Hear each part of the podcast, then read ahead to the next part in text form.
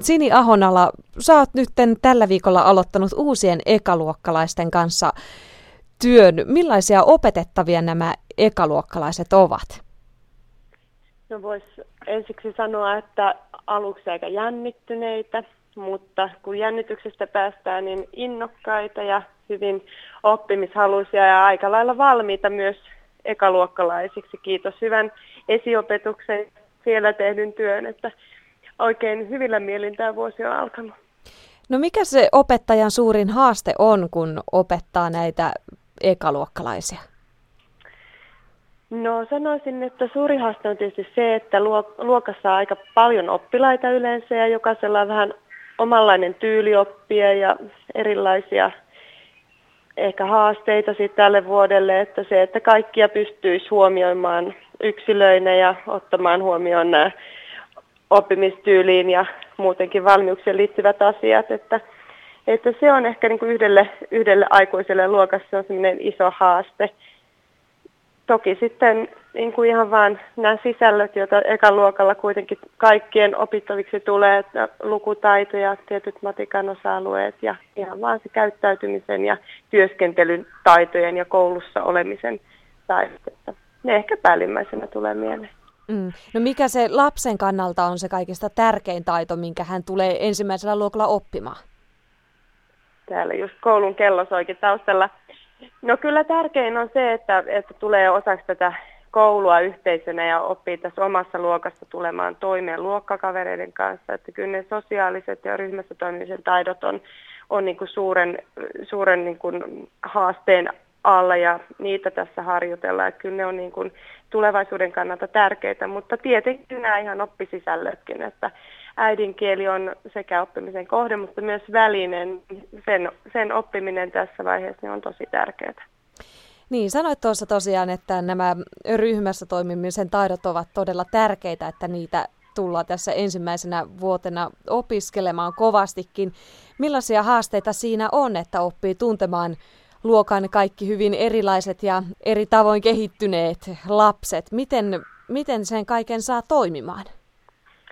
No se on oikeastaan asia, johon tässä koulun alussa käytetään paljon aikaa. Että vähäksi aikaa jätetään ne ainesisällöt vähän sivummalle ja keskitytään siihen, että ryhmässä opitaan tuntemaan kaikkia. Tietysti on tullut porukkaa niin, että osa on samasta eskariryhmästä ja on jo tuttuja entuudestaan, mutta sitten on aina luokassa niitä, jotka ei tunne ketään, niin se on niin kuin tärkeää, että, että kaikki kokee olonsa tervetulleeksi siinä kyseisessä luokassa ja, ja oppii tuntemaan toisensa. Että se, on, se on oikeastaan se asia, mihin paljon käytetään aikaa erilaisten leikkien ja tutustumis tilanteiden, tämmöisten erilaisten pienten harjoitteiden avulla, niin, niin saadaan sitten se luokka tutuksi. Että, et se, on, se on oikeastaan se, mihin, mihin tässä itsekin on nyt näiden päivien aikana käyttänyt paljon aikaa. Että toisaalta sitten taas lapset luonnostaan niin uteliaita ja useimmat kiinnostuneita toisistaan sen verran, että sit välitunnit on niitä vapaampia hetkiä, jolloin sitten kanssa saa hyvän tilaisuuden tutustua luokkakavereihin, että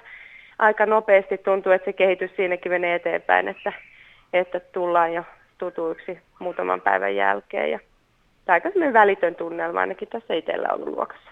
Mm. Kuinka paljon vanhemmat sitten ovat sinun yhteydessä oma lapsensa kohdalta? Kyselevätkö he, että miten lapsella menee koulussa ja ovatko he huolissaan tai ovatko he, millaisia he ovat näin koulun alkaessa?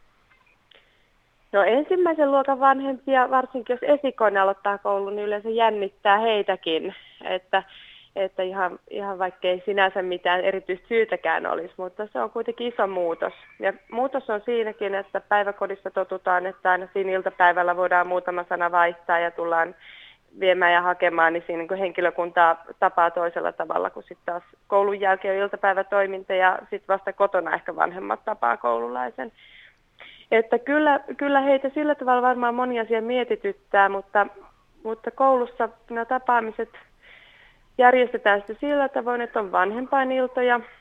Ja eilenkin sellaisen tässä pitäneenä, niin suuri joukko oli paikalla ja siellä tuli paljon kysy- kysymyksiä ja, ja tota, moni asia varmaan niin ratkesi siinä keskustellessa. Sitten on erilaisia yhteydenpitokanavia sähköposti ehkä käytettyyn ja sitten on sitten on tämmöinen Vilma, jolla seurataan muutenkin oppilaan niin kuin koulutaivalta, josta sitten vaihdetaan viestejä. Että, että aika, aika sillä tavalla levollisin mieli nyt vanhempaillan jälkeen tuntui vanhemmat olevan luottavaisia ennen kaikkea ihan tätä koulussa tehtävää työtä kohtaan, mutta myös omaa lasta, että kyllähän täällä hyvin pärjäilee. Että, että perusperiaate on ehkä se, että kyllä koulusta siitä ollaan yhteydessä, jos, jos jotain tarvetta on. Että silloin kun täällä on hiljasta, niin silloin yleensä se on merkki siitä, että kaikki on kunnossa ja kaikki on hyviä. Tietysti aina lasta kannattaa kuunnella ja paljon jututtaa, mutta, mutta aika näyttää nyt, että miten, miten tänä vuonna, että miten paljon ollaan yhteydessä.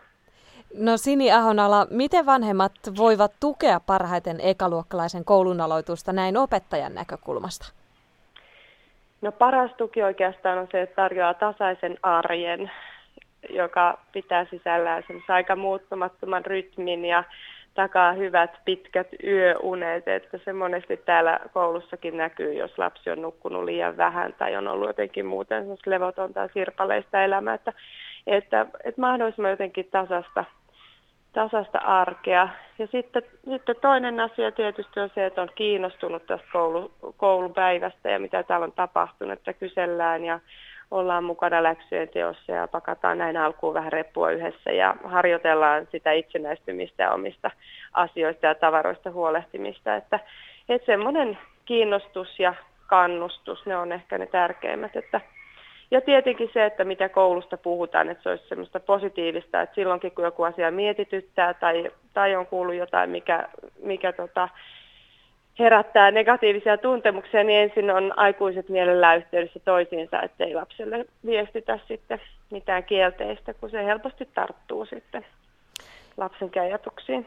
No siinä olikin oikein käytännönläheisiä ja käteviä vinkkejä, hyviä vinkkejä jokaiselle ekaluokkalaisen vanhemmalle. Kiitoksia Sini Ahonala. Ei muuta kuin oikein mukavaa syksyn jatkoa sinne Käpylän peruskouluun.